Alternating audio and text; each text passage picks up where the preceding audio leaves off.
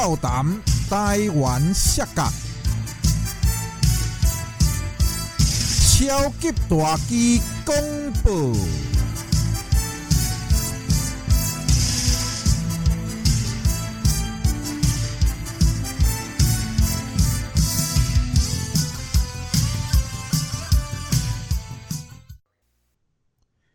各位好朋友、老顾客，大家好，我是超级大只。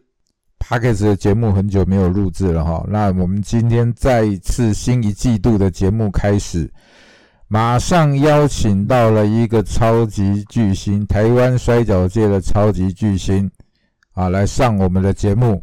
来，先让我们正式欢迎二王卡斯亚。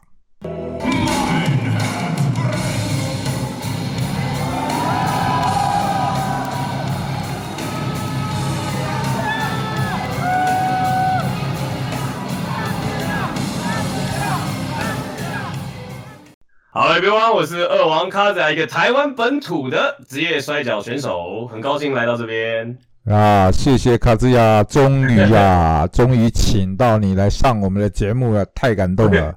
不要整的好像我很难请一样嘛。这个真的是一直在跟卡兹亚瞧这个，因为这个他对台湾摔跤界的贡献，大家是有目共睹的，所以一直是有在邀请他来上这个节目。那我们新一季度终于。好不容易邀请沙来上这个节目呢，那我们今天一定要好好来访问你，好不好？那卡兹亚，那一样，我们一开始先请你自我介绍一下，好不好？好，OK，哎，呃，我是二王卡兹亚，然后呃，在台湾经营职业摔角，到目前为止，从二零零三年到现在，已经呃快要二十年的时间。那就是这段时间里面呢，就是看了台湾职业摔角的以前的。以前的每一个阶段，然后到现在开始就是思考，开始在做网络行销部分，想要让台湾的职业摔角让更多人看到这个样子。嗯嗯，哇，相当相当好哈。那一样，我们很多摔角迷呢，我们这个节目是这样的，会从你的个人的出生背景开始介绍。OK，好，就是你的家庭状况啊，你成长背景，简单的跟我们大家讲一下。好，来，好好好，哎，我是。呃，在我之前，我是一父一母的普通家庭啊。那虽然说目前是就是自就是自居的状态，那我以前就是在很小很小的时候呢，就是跟着家人有一起看职业摔跤节目这样子。是。那我的成长背景过程中，基本上都跟职业摔跤呃脱不了关系。嗯。那虽然说目前没有跟家人一起同住，但是就是。啊，对于职业摔跤这一块，其实也算是家庭影响啦，也算是家庭慢慢长大之后给我的影响了。哦，所以是小时候也是家里的长辈在看，然后你跟着一起看，开始。对对对。哦，那其实大家都是差不多的。其实差不多啦，而且就是必必然的，男生男生在那个成长背景呃成长过程当中，你身旁就一定会有人就是一起看这个职业摔跤。我觉得是我们这个年代必然会必然会经过的一个阶段啦。是是是，那你那个时候跟。哎，对，对不起，对不起，那那个时候跟那个自己身旁的那个朋友说，未来长大要成为职业摔跤选手，都会被笑。所以你也是有经历过那个时期。当然，当然，当然，当然。那你本身有运动经历吗？小时候？哎，以其实以前没有太多运动，只有以前在很小的时候有呃接触过一些一基本程度的脚力训练，然后甚至有接接触过一些呃柔术训练。就是很早很早期啊，不过那个是很小的时候了。嗯嗯嗯，所以你本身小时候就有稍微会运动就对了，就就有在运动。对，啊，很小的时候打篮球啊，就是跟学校一样打躲避球啊，打篮球啊。然后后来开始练职业摔跤之后，那个力量力量已经不太会控制了，篮球已经投不进了。那你那你是怎么样接触到台湾的职业摔跤？哦，这个故事很有趣，就是。台湾其实你现在看，就是呃，观众一定知道，就台湾现在几乎所有台面上的职业摔跤选手跟团体，都是源自于一个叫 IWL 的，就是创创始台湾职业摔跤团体。嗯哼。那对对对，我我跟大志也是也是都是有历经过 IWL 在里面认识的。对啊对啊对啊，那那那个时候其实就是呃，在台湾就是有练很多，就是很小就对职业摔跤是有憧憬的。然后在台湾，就是因因为毕竟台湾的状况跟日本啊、美国这些就是经营职业摔跤非常久的一些国家，实在是没有办法比。嗯，所以你其实网络上的资讯，你看二零零三年、二零零四年那段时间是网络正要开始全面兴起的时候，真的是可以找的资料相对来的少。那在网络上找寻资各种可能性之后，发现哎，原来有这样子一个台湾的摔跤团体。哦，那我就直接联络了那时候的，就是呃前辈们。然后他们，我本来想说会应该会很困难，想说，哎，你是不是要先考试啊，做什么考核，有点像那个日日本职业摔跤是就以前接受到的观念那样。结果没有没有多久，他们就说，哎，好啊，你就哪星星期六就来啊。然后然后我就去了。你你那个选那个选手是烈火啦。OK，对我就是要问你说你还记得是谁哦？所以你是烈火把你找进去的。对对对，第一个跟我接洽是烈火。哎，怎么会这样子？这这么这个好像我。第第一次听到这个，所以你那时候是直接联络 I W L 的网站还是 email？哎，我是是网站，那个时候还有论坛，你知道吗？就你一定记得啊，就那个最早是是是有一个有一个论坛哦，所以是他 I W 论坛。OK OK，那所以你就这样子就加入了，那是大概呃二零零几年的事？二零零三。二零零三哦。对。OK，那你加入了这个台湾的职业摔角是有？跟家人商量过吗？还是你就是 没有？没有啊！我 我母亲知道我练职业摔角，就是知道我就是开始经营职业摔角这一块的时候，是我已经在打比赛，然后已经在电视上的时候。所以说一开始也就是偷偷的来训练，偷偷的来玩，就对了。就是没有家人，其实都还是属于不知道的状况。那你有没有朋友同学？知道呢，还是你还都没有讲？哎，那个时候因为那个国中时期嘛，国中国中时期，然后基本上不太敢跟班上的人讲。OK，因为对那个时候会会有一种会会有一种觉得自己在做坏事的感觉。虽然虽然虽然说，我觉得回头看会觉得这一切都是。呃，很自然的，因为因为台湾这几年的啊，就是对对于非非主流的行业啊，或非主流的运动，其实眼界啊，还有就是接受度来的宽非常非常多。但是在那个时期，你今天做了一个这类型的东西，那个时候认识度普遍偏低的情况之下，不管是对家人也好，还是对身旁的朋友来来讲也好，那个好像都是有点坏坏的事情。对，就是你。哎，拍谁啦？就就就就报难以启齿说你在做什么，但是这也就是台湾以前的环境没那么开，没那么开放，所以对于这种比较少人知道的东西，就自己反而自己也是比较低调小心就对了。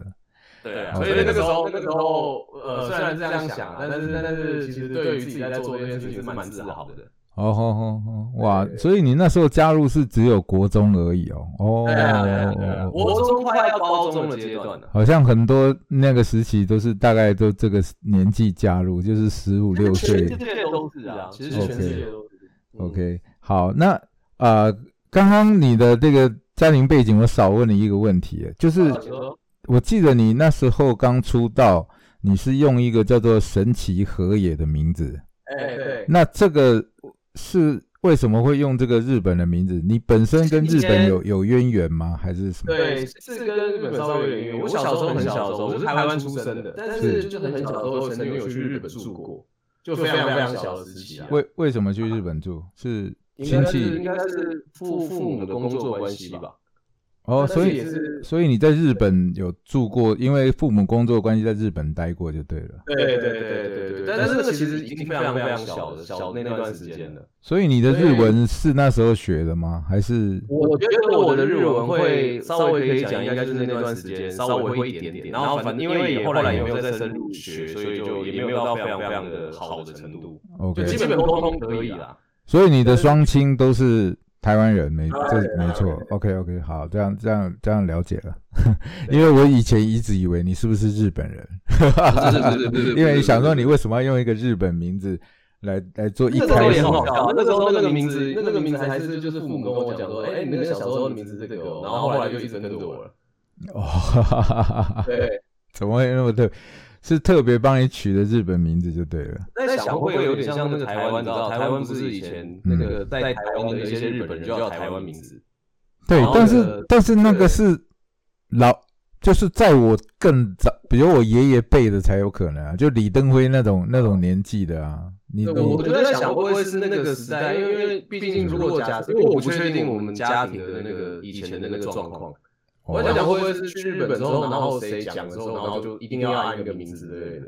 OK，所以你的身世还是有一些谜团，你还不是很了解，就对因为那。个就是上一，那就是一个上一代的事情，你也不你也不确定他那个当下背景到底是怎样啊，但是你小时候你就记得啊，就是这个名字。OK，那这样就挖掘到一个卡兹亚的秘密啊、身世之谜。秘密啊 对，不是什么秘密，就是一个奇怪的趣闻。OK，好，那你加入了这个 NTW 呃，加入了 IWL 的台湾摔角的训练之后，那你那个时候那个时期，你认为跟你想象的是一样的吗？还是有什么比较深刻的记忆、跟我们分享一下那个时？候其实对于职业摔跤，所谓真正的职业摔跤，没有任何的，没有没有，其实没有任何的底啊。就是你所你所熟知的职业摔跤，跟呃，就是你所想象的职业摔跤，都是你所看到的那些东西。但是你不确定，因为因为一般来说，职业摔跤的所有的训练并不会就是直接摊在太阳底下给大家看。所以你完全只能靠以前，就是因为以前台湾的那个资讯不发达，像就算是现在职业摔跤的训练也不会全盘的放在网络上嘛，尤其是在那个时候资讯更不流通的时候，你都只能靠想象。所以那个时候加入 IW 训练的时候，其实没有到特别的觉得说，哎，是不是有符合我的期待啊，或者怎么样？只是那段时间真的很快乐。嗯嗯嗯嗯嗯，就是跟跟同好一起在做这个摔跤的的的的训练，就觉得很快乐，很单纯的快乐。对对对因为因因为因为那段时因为那段时间，其实每一个时期就会有就就会有前辈带你挑战不同的训练。嗯，因为台湾早期嘛，台湾早期呃职业摔跤技术还没有引引入那个台湾的时候，嗯大部分人训练的东西都是呃这个格斗技跟那个格斗技拼拼凑凑，那该练都练，所以那个时候会挑战的训练项目非常非常多，所以对于对于我来说是不会腻的。像那个礼拜的训练方式，可能跟下个礼拜是完全不一样的。OK，好，对那那你你后来是怎么样得到正规的训练？然后也是一，我记得我们也是在 IWL 的时候嘛，然后就让这个日高老师，所以日高老师是你的第一个老师吗？还是对对对，日高老师是我的第一个老师，所以我你算是职业摔跤的第一个老师。你算是师承日高老师就对了，对，对日高育人。老师。OK，那那时候其实嗯那，应该应该这样讲，就是其实前前后后，台湾的职业摔角界有受很多的日本老师跟甚至欧美老师的指导啦，应该这样讲。嗯嗯嗯，所以嗯呃，但是最一开始愿意来台台湾，然后辞职的陪伴我们，然后不断的把我们从根基慢慢一个一个打起的那个老师是日高育人老师跟就是藤田藤田老师。藤田老师，OK OK，对对哦，好，那所以也就是在那时候才接受到所谓的世界潮流正规的职业摔跤训练，应该这样讲吧？那那个时候开始接受到这个时候，是不是你的心情有什么变化？就是觉得以前跟后来现在的训练方式，就以前以前都在闹啊，对，就是就是我跟你讲，因为因为其实那个时候这个有个秘辛可以讲，很有趣。就是那个这个可能大致你都不知道哦，就是那个时候啊，就是呃日高老师在来台湾的契机是嗯。最早最早有一位就是日本知名的职业摔跤选手叫西村修，是。然后这位西村修选手到台湾，那个时候我我忘记是什么是为了什么而来，反正就是他来台湾做一个交流这样子。一样是洪洪老师啊，洪老师找来的，我有印象。我不应该不是，我不确定是不是洪老师，但是那个时候是那个时候的场是在海天啊、是叶海瑞接待他的。哦，那那是后那是后面了。其实他以之前还有一次最，早最早是洪老师找的，没有错。对对对对，你那个是 OK OK，好，来继续。对，我说我说的我说的是后后续后后面状况那一次就是第一次嗯跟季春修训练是是洪老师找的没有错，那个时候还在什么松山松山工对对对，松山工农，对对对对对对对，那时候那个木炭还是爆炸头啊，对，然后反正就是这一段时间呢，就西村修来了台湾一次，然后嗯。那一次回去之后，有一位随行的，就是呃日本职业摔跤间很有名的，就是呃嗯。治疗师叫做梅山孝江，梅山阿姨，对，常常常常听到。我们称他的名字，对，对对对，那他是一个呃运动治疗师，所以很多职业摔跤选手跟他都很熟。OK。那那个时候呢，就是梅山老师，呃，梅山梅山笑江小姐，就是跟台湾的那时候的主主主领，呃，就主导人呢，就是叶叶海瑞先生、洪老师，还有就是那时候 IW 的呃 leader，就是闪耀啊，他们就是有讨论，就说。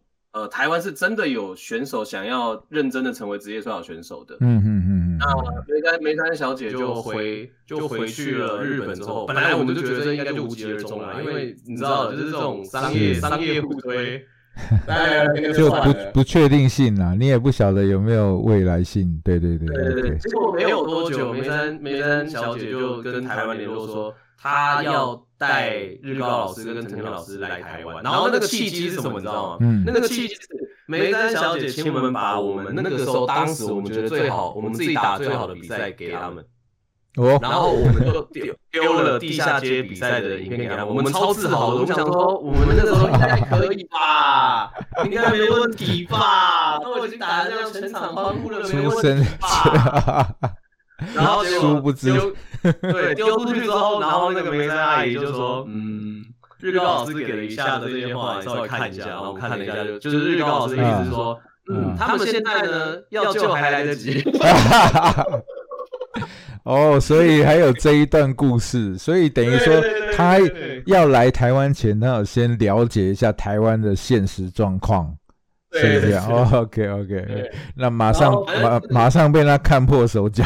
对 对对，就是从就是最基础，比如说跑绳啊，训练内容，你的一个动作跟一个动作的连接点，然后你的体能训练，就是从头到尾很扎实的带我们训练完。我们那时候训练完之后，才有办法了解到真正的职业摔跤是怎么一回事。它不是只有训练心骨而已，它训练的内容有很大一部分是精神层面的训练。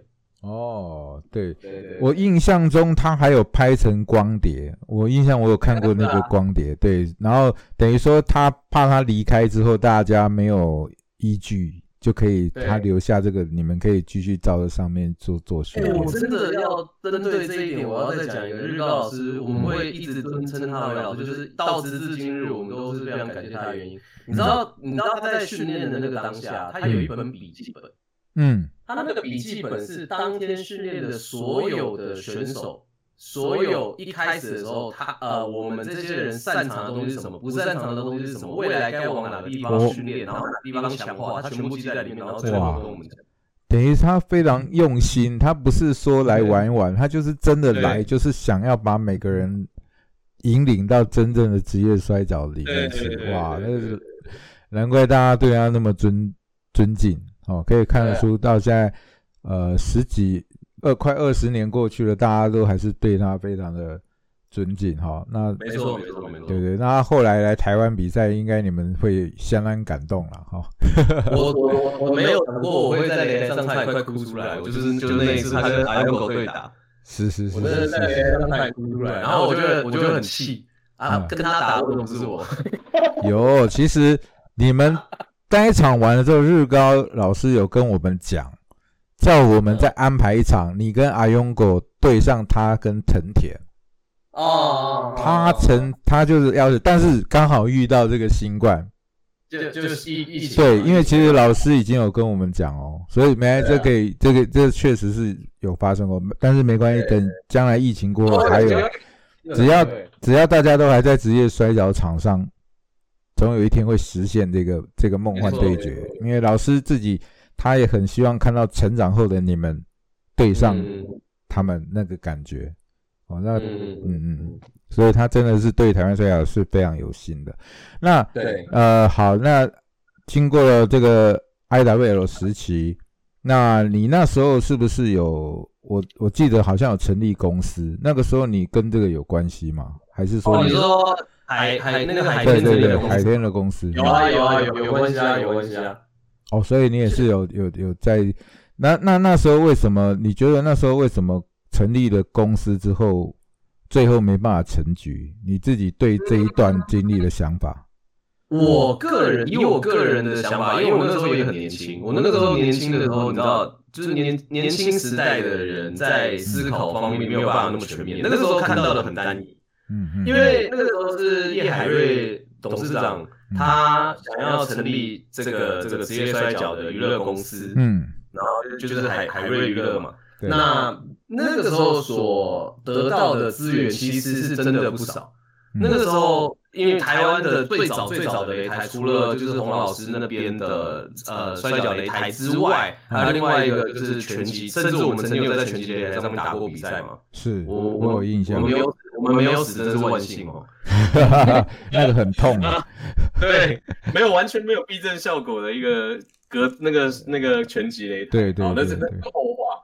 那另外一个就是台湾真正第一个完美规格的职业摔角擂台呢，是叶海瑞在知道了台湾职业摔角是有可能有前景的之后，直接从美国进来的。嗯嗯嗯嗯嗯，对对，就是就是现在目前 NTW 沿用的这这个这个擂台，它是跟嗯。ROH 就是地下职业摔跤团呃，就是独立圈那个职业摔跤团体 ROH 完全同规格的擂台这样子。啊美式的摔跤擂台，嗯。对对对，啊，那个那个时候呢，呃，叶海瑞老板的意思是，因为因为其实职业摔跤在台湾的呃风行度，嗯。就是隐性观众很多，嗯，隐性观众嗯。非常多，但是你要他们花钱来看职业摔跤比赛，当下有点不切实际，嗯嗯。因因为他们根本不知道，就是那个时候我们就算打得再好，我们今天选手的呃本身的内容表演的再 OK，没有、没有人看，你没有名气，你那个东西都是假的。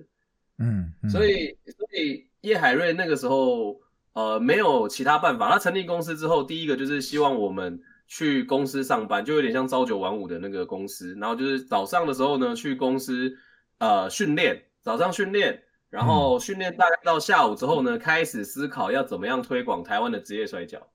哦，然后有可能是之后呢，就是他，因为他是成立公司的人，他就会去帮我们接一些表演。那时候最最有名的一次表演，就是在某个年货大街打比赛，天气超冷，嗯然后我们在那个年货大街上面打比赛。但是因为每个选手对于职业摔角的认知就不太一样，他们因为那个时候大部分的人都会觉得说，哎，职业摔角算是一个非常呃非常专业的领域，你在年货大街打比赛，你是不是侮辱职业摔角那种那种想法？啊 对对对，OK，所以那时候也哦也是卡在一些观念的问题啦。哦对对对对对嗯，那个时候大部分的人都会觉得，大部分应该说大部分的职业摔跤选手一定对自己的专业是有一定程度的自负的，这个这个我觉得是应该有，但是那个时候的眼界没有那么广。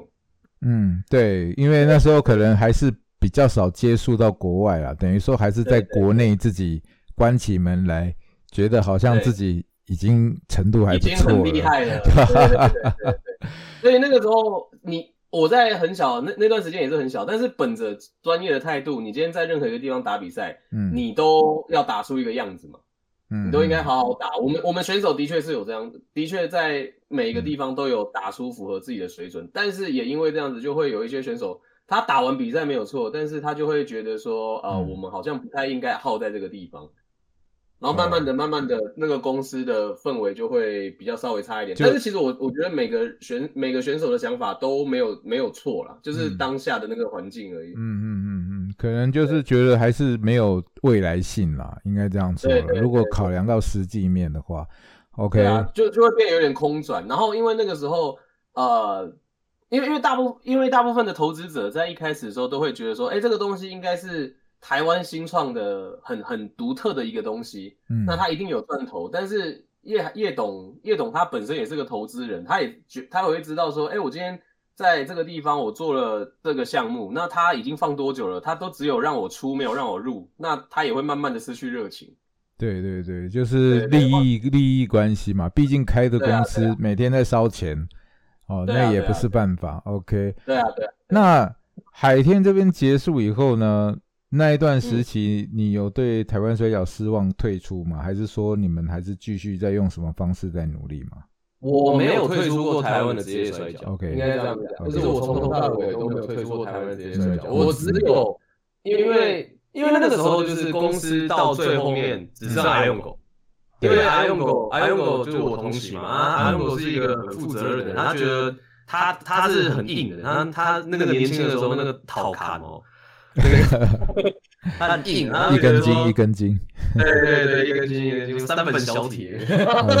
然后他就会觉得说，今天叶董不管怎么样啊，他其实也是会觉得说，叶董有些地方想的不够周全，但是不管怎么样，他出了资源，嗯，所以他就要待到最后。那那个时候后来到后面就是公司解体，然后 I W 的时期，等于说我们在 I W 时期就结束了，等于我们就我们就离开 I W 了。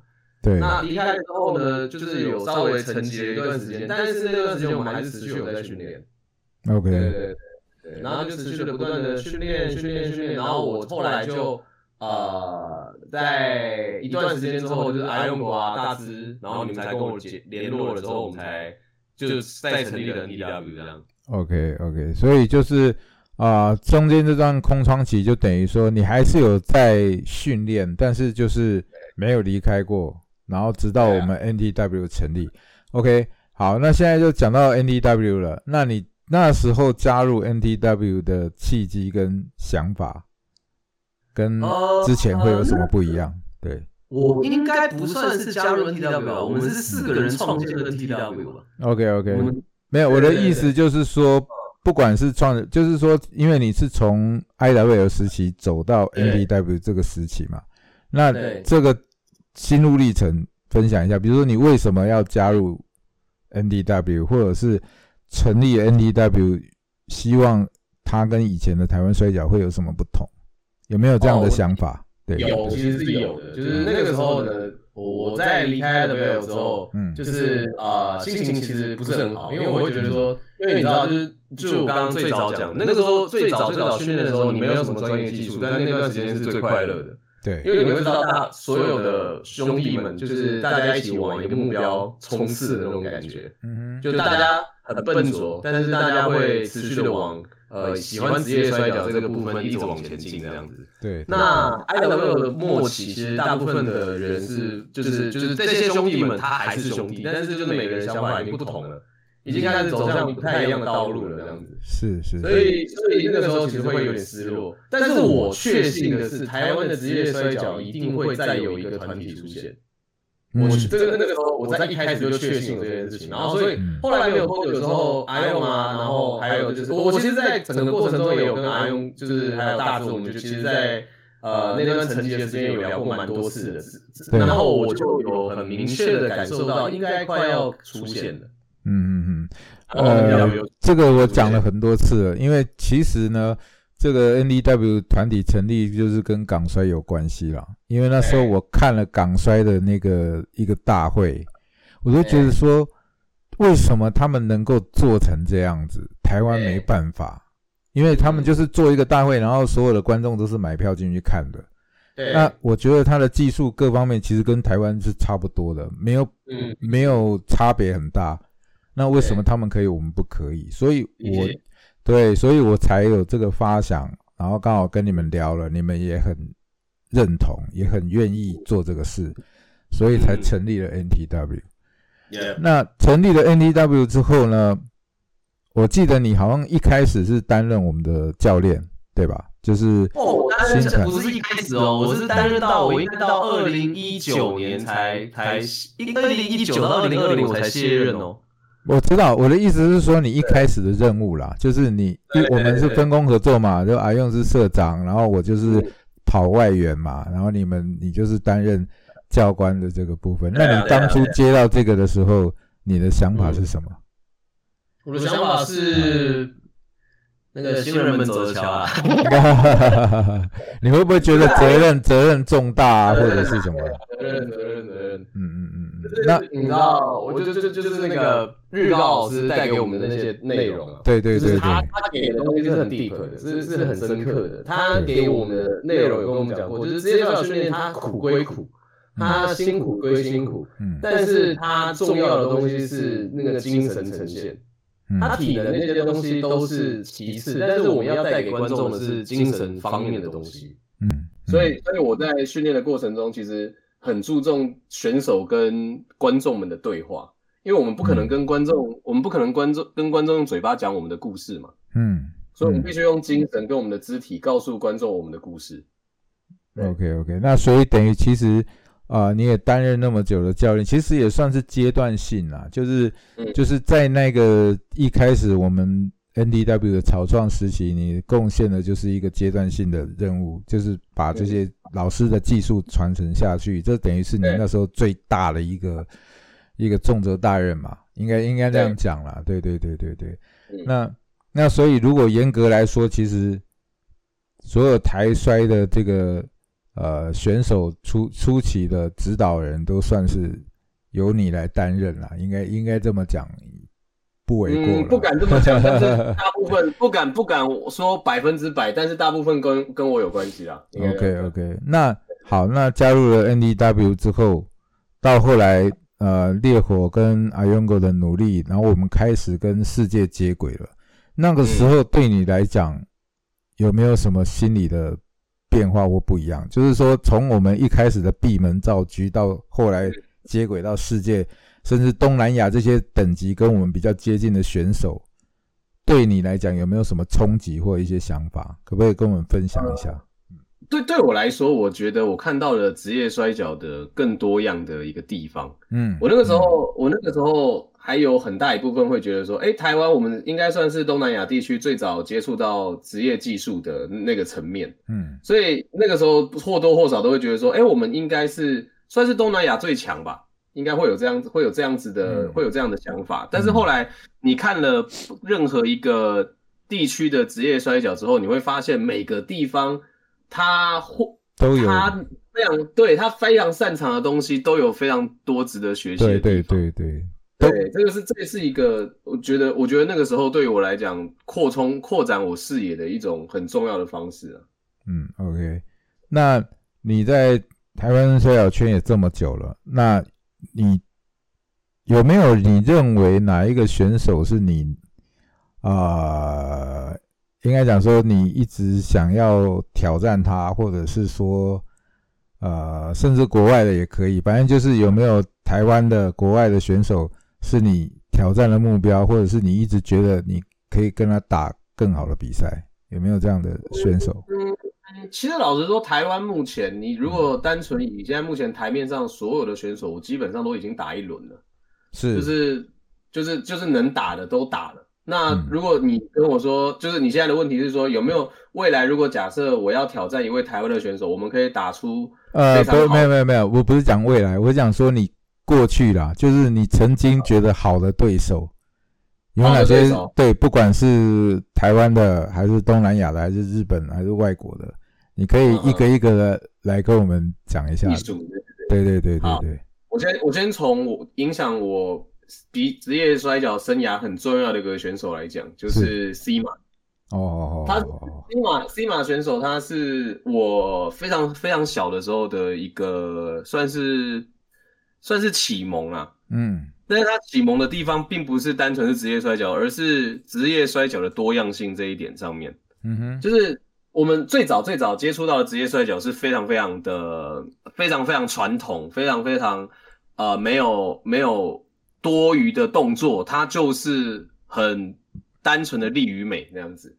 因因这是这是职业摔跤最的状态。嗯，那 C 马因为他是最最早是在斗龙门，然后后来到 Dragon Gate，后来在成立 OWE 这些地方，他在很多地方旅就是旅旅游比赛。嗯，那他的比赛的风格一直都非常的多变。嗯，就是他每个时期的比赛内容都不太一样，但是他在擂台上的时候，就是会有很强大的活力的样子。嗯所以当我小时候就看过很多他的比赛，当 NTW 就是呃确定我要跟他打比赛的时候，我其实是非常兴奋的。哦，对对对 对，这个是所以 C 马 OK，所以说你觉得 C 马是？带给你呃，除了日高再来就是 C 嘛，带给你最多这个感受的一个选手。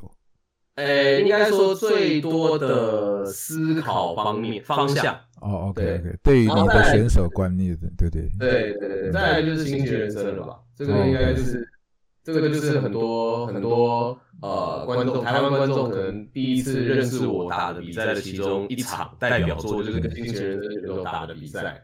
那新人生选手他带给我的东西就不是技巧面了，嗯，他带给我的东西就是精神面，哦，就是他让我看到了一个，就是从以前就是叱咤这个职业摔角擂台大概三四十年之后，他面对了一个比他小了非常非常多届的一位选手，所以就是一个就是我对他来说就是一个小朋友，但是他还是就是尽全力的跟我打比赛，然后用就是尊敬的态度面对我的职业摔角道路那样子。所以在跟他打比赛的过程中，你就会其实会很深刻的感受到这些东西啊。对，其实其实这样讲，其实你也打过蛮多胜名胜负的了哈，在台湾的摔跤界，对你跟很多的呃日本外敌打过，那对对对，那我可以讲最后一个人吗？我可以讲最后一个人，可以，当然可以，当然对。来，我最后一个想要提的，就是我觉得我跟他打比赛，不管怎么打，都会都会让我印象深刻的，就是阿勇狗。哈哈哈哈哈！对，就是就是就是算是宿敌，对不对？就是我跟他的关系哦，就是就是我我跟他是好兄弟，大家都知道，但是也是他妈会打最凶的宿敌，对。对，因为其实他太了解我，太了解他，我知道他的尿性，然后我知道他的尿性，然后我又知道他的击败的地方在哪边，然后他也知道我击败的地方在哪边，所以我们两个在打比赛的时候，我们是不会留情的，我们又相信对方，但是我们又想要打倒对方。对，其实这种这种比喻，就比如说日本的四天王或者是三三统士，其实就是这种感觉嘛，就是因为对彼此都是好兄弟，很了解，反而在擂台场上会更。加倍的这个这个是把这个整个状况投入，反而会打出很好的比赛。确实，因为如果假设我们今天在比赛的过程中，我觉得说，哎，对面可能他撑不住我这一下，所以我手下留情，那个是在那个是不尊敬对方啊。当然当然。但是我相信，我今天不管出多重多强大的攻击，阿勇狗都吃得下来，而且我要干掉他。嗯嗯，这就是职业摔跤很浪漫的一个地方。嗯，同样他也想干掉你就对了。对啊对啊对啊对啊，我我欢迎啊！如果你今天跟我站上擂台，你想要试着干掉我，那你就要试试看。但我也会想干掉你嘛。所以说未来你也不排除会再再再跟他打就对了。那上次他上次把我冠军赢掉呢？哦，这也蛮久了，他都现在都已经卸任了，他冠军也被人家拿掉了。我他恶有恶报了。OK，所以说这几个选手，台湾的跟或国外的选手都对你是影响很很很很深远的，就对了。OK，那你今后呢？你对台湾的这个摔跤有没有什么规划呢？还有你是怎么样在摔跤跟你自己个人生活取得平衡？可不可以来跟我们的观众分享一下？呃，应该说，我觉得职业摔跤它在台湾的这个发展。嗯，其实台湾的职业摔跤选手的实力真的都不差了，应该这样讲，嗯，都不差。但是我后来我会开始很着重在网络市场的其中一个原因就是，你一个选手，甚至是一团选手，你打的再好，没有任何人知道你们台湾有职业摔跤，那都是空谈。你说你今天不管你今天一个选手再优秀，你甚至你是国际级的选手，这些东西在台湾其实早就。台湾很多选手都是国际级的，这个这个不用，这个不用我多讲。那但是这些选手没有一个舞台，或者是没有一个足够的辨识度跟就是呃社会认知度，那这样的选手再强都没有用，一点用都没有。所以我才会开始着重在，我我我觉得未来我对于台湾职业摔跤的规划，就是我希望透过我目前在做的网络市场，然后。我在做的一些呃网网络的一些行销行销方式，去呃把这些职业摔角的知识、正确知识也好，娱乐项的内容也好，去深入在台湾的呃观众们的心中，这样子。因为因为这样的方式，因为职业摔角它本身其实是一个蛮哈扣的专业。嗯，如果假设他今天不是一个专业的摔角迷，他要认识职业摔角，他。他能获得的管道，目前虽然说比以前来的多，但是还是太太有限了。而且他的看职业摔跤要怎么看职业摔跤又是一回事。嗯，所以我现在会做很多的，就是把娱乐内容跟职业摔跤结合，就是因为这样子。我先让观观众以一个比较轻松的方式了解，哦，觉得职业摔跤是有趣的，那他或许他就会开始透过这样的方式去呃接触到职业摔跤。正规的赛事啊，或者是去看看职业摔跤，就是呃更多的面向那样子。因为其实职业摔跤本身就是一个包容性很强的职业运动嘛。对对对，哎，你刚刚讲这个，我我我插几句话哈，因为其实蛮有感触的哈。不管是你还是阿勇狗，还有我，我们做摔跤的初衷就是为了推广，对吧？这个是毋庸置疑的。但是所谓的推广，并不是在同温层推广，而是如何把那些不看摔跤的人拉进来。其实这才是真正的推广。那我现在觉得，其实以台湾摔跤界来讲，你跟阿勇狗都是我认为两个做的最好的。你的话呢，就是等一下我还有一个问题问你了哈。先我先讲我的感触，就是说你是靠着这个呃网络的声量呃节目做，等于说是 U 呃网红吗？还是 YouTube？哦，来把应应该说网红是一个比较比较比较通俗，反正就是大家听得懂啦。其实也没有什么贬义啦。对对。但是我通常会讲说我是个网络创作者啦。OK，网络创作者 OK，然后去吸引大量非摔跤或者是台湾摔跤的人来关注这个事。哦，这个是你一个。那阿勇哥是借由他自己本身的工作去结合这些厂商，这些没看过，因为你看现在的十几家的赞助商都是。他们平时跟摔跤然后什么关系？但是因为这一层关系，然后他们的公司啊，各方面的人开始来看。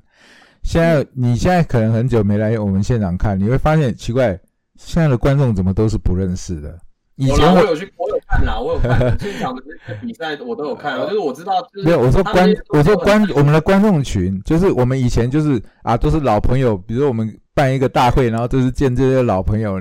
你懂我意思，就是哎，就是这一群，对。但是你现在看，就可能三分之二都是生面孔，哎哎哎，对。那我觉得，对，我觉得这才是一个我们的推广的初衷嘛，就是让那些不堪的人进来。那那我想问你，就是好，那现在回归到我的问题了哈。现在就是问你，我说你当初想用网络结合摔跤这个这个构想是什么时候开始的？还是你一直都有在规划这个事情？我我 我讲这个，我我如果讲这个东西的话，我就要稍微刁你一下啊。对不起，我我没我没有我对你没有任何恶意哦。我我大概我大概从 NPW 应应该说 IWL 时期，我最早最早台湾的职业摔跤的宣传片是我做的。对对对对，我知道我知道。对，就是把我做把我做的很像往生的那个影片嘛，我都记得。我没有那个是那个那个是你会干的事情。妈，那个时候你的确是往生的啊，靠腰。靠腰，你才往生，你全家都往生。反正反正就是那个时期，在最早的 I W 最早的时期的那个就是行销的影片，我们对，我就我知道，都是你做的。你要让观众对你的这个业界引发兴趣，那你至少你的门面要做的好看。虽然说这个东西听起来好像有一点敷敷敷衍呃肤浅，但是这个东西是绝对必要的。因为你今天如果假设你连你今天是一个是一个餐厅，嗯，啊，今天这个餐厅，我们先我们先撇除你今天东西到底好不好吃，但是你今天这个餐厅这个外装，你本身就已经烂烂的，你然后又看起来里面就有老鼠有蟑螂这样冲出来，嗯，那然后你怪别人说。哎，为什么我的东西这么好吃，你都不来吃？那你的门面都没做好，别人怎么会来想要看你的东西？嗯嗯嗯嗯，对，所以我在那个时候我就觉得说，OK，呃，是我们的职业摔跤比赛现场很棒，那我们要推出去给观众呃看到的内容也应该很棒，所以我才开始研究怎么样去呃跟镜头对话。我我我现在会对谈对谈。是比较好的原因，就是就是台湾职业赛，我其实一直有在跟台湾的职业赛选手讲，就是你要试着去面对镜头，去练习讲话，那做影片，那要培养好自己的口条，这些东西其实都是去跟观众对话的方式。所以最早最早就是有这个概念，其实从 IWL 时期就就一直都有，中期就已经有了。哦，那后来才是知道，因为。呃，实况这件事情是在在二零零九年的时候才慢慢开始就是兴起的。那那个时候其实我已经开始有着手在做这些东西了。哦，了解了解，所以也蛮蛮早的了，就在。OK OK，好，那那就是经过了这个网络的这个磨合的这么多年，其实我现在觉得你的一些。节目的质量啊，等等，都是比以前好很多了。当然，唯一如果我要抱怨，就是这个产量有点哎，产量有点低啦。现在就是这个礼拜哦，有吗？有有那么密集吗？你现在看，你去看我 YouTube，我现在一个礼拜一支哦。是吗？OK，好，那我再注意一下。没有，我有在关注，可是我怎么觉得好像都觉得好久才有一支？我跟你讲，我跟你讲，那原因原因是因为原因是因为之前没有成立工作室，那没有成立工作室，大部分的东西都是我就是亲力亲为的，所有东西都是我自己来，剪片那些东西也都是我自己，但是我的工作很多。嗯嗯嗯嗯嗯，所以要花花时间了，这个我了解了，这个我了解。OK，那你呃，今后呢？你让我们在你你你现在台湾虽然发展到这这个阶段了，那你觉得你将来有没有什么目标跟规划？就是在摔跤这条路上，你自己的想法？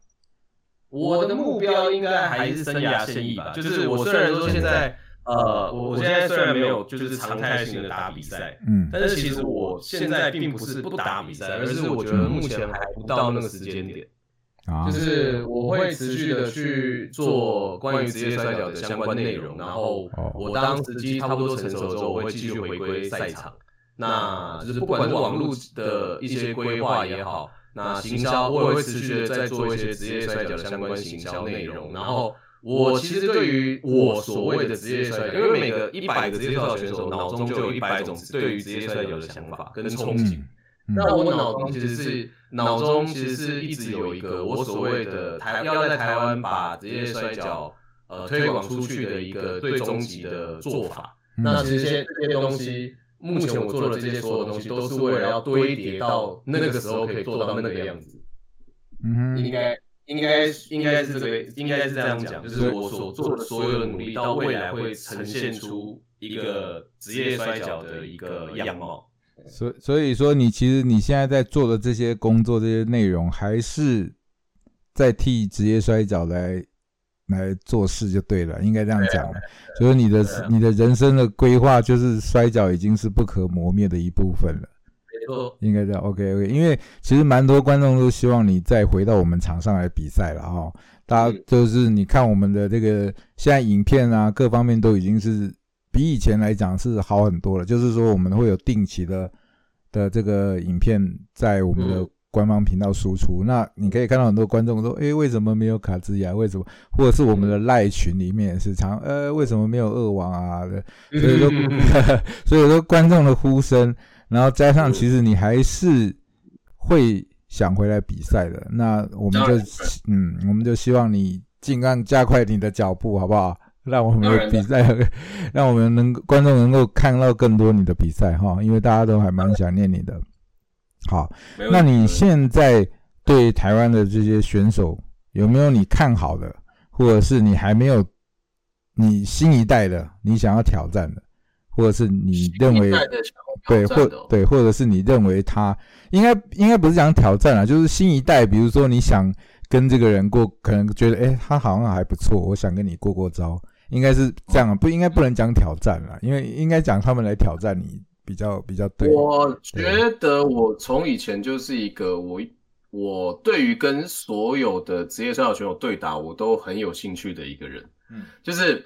我我我觉得职业摔跤这件事情，很多人都会觉得是一种肉体肉体的激冲突，嗯，很多很多观众都会这样觉得。但是我觉得职业摔跤其实它是一种精神的冲突，嗯，对我来说啦，嗯，它是一种对于你的你的职业摔跤是什怎么一回事，那我的职业摔跤是怎么一回事？我们两边所认知的职业摔跤的这这这这个价值观在场上，呃，会蹦出很棒的火花。所以我对于说呃，要跟任要有没有特别想要打的选手？我现在我其实都都蛮想打的，我没有所谓说我特别想跟谁打。比如说像 Lucifer 啊、KJ 啊这些新新一代的，你都可以想跟他们打打看。对我都我都会希望未来回归赛场之后可以跟他们打打看。不过我要这边 shout out to shout out to 那个开心果公主啦，我觉得她蛮棒的。OK，对对对，就是你知道，就是我对于台湾的女子摔跤，其实是就是之前有印尼嘛，真的是，对对，我其实是很希望可以培育一个台湾的女子摔跤选手的。那那就开心果公主，我有看过她的比赛，我觉得她蛮努力的。就是现阶段的像 KJ 啊，还有那个 Lucifer，还有一些新时代的选手，我都觉得大家是很努力的。就是但是开心果公主是一个跨时代的，我觉得这件事很棒。对，因为这个不是这，这是我们老一辈人的重愿，好不好？他出他出道了，其实我们大家都很想哭，因为台湾的女子摔跤真的是太，应该讲一开始根本没有人去推动嘛，因为大家都推男子都推不起来，推女子，但是他能够在这种环境之下，然后诞生出一个女子选手，这个真的是。跨时代的，嗯，而且而且重点是从以前到现在，其实不是没有女子选呃女子练习生，其实不是，只是每一次都就是很可惜，就是没有出道成功的。对对对，这呃真的是不容易啦，应该讲不容易。但那当然希望有机会你也能够跟他过过招啊，当然 给大家一些指导。那你现在对于我们这个台湾的摔跤圈的生态？然后跟未来有没有什么想要建议的或者想法？我的建议是，我认为，呃，选手也好，呃，还有经营者也好，就是不同的位置要想的东西会不太一样。嗯，但是我的建议是要让自己的眼光更广阔一点。嗯。就是有很多很多时候，呃，我我觉得啦，我我觉得台湾的职业摔跤界最欠缺的，其实就是就是把眼界放宽这件事情。因为大部分的人都会认为职业摔跤应该是什么什么样子，职业摔跤应该是什么什么样子。但是职业摔跤它从以前到现在，如果假设它就应该是怎么怎么样子的话，它就不会演进了，它就不会从以前最早的职业摔跤演变成现在的职业摔跤。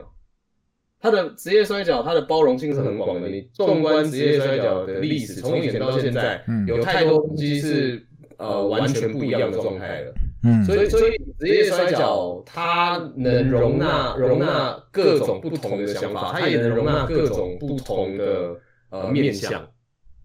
所以我觉得，我觉得台湾的职业摔角就要进步，那选手本身的眼界跟呃眼光就要更广阔一点。对。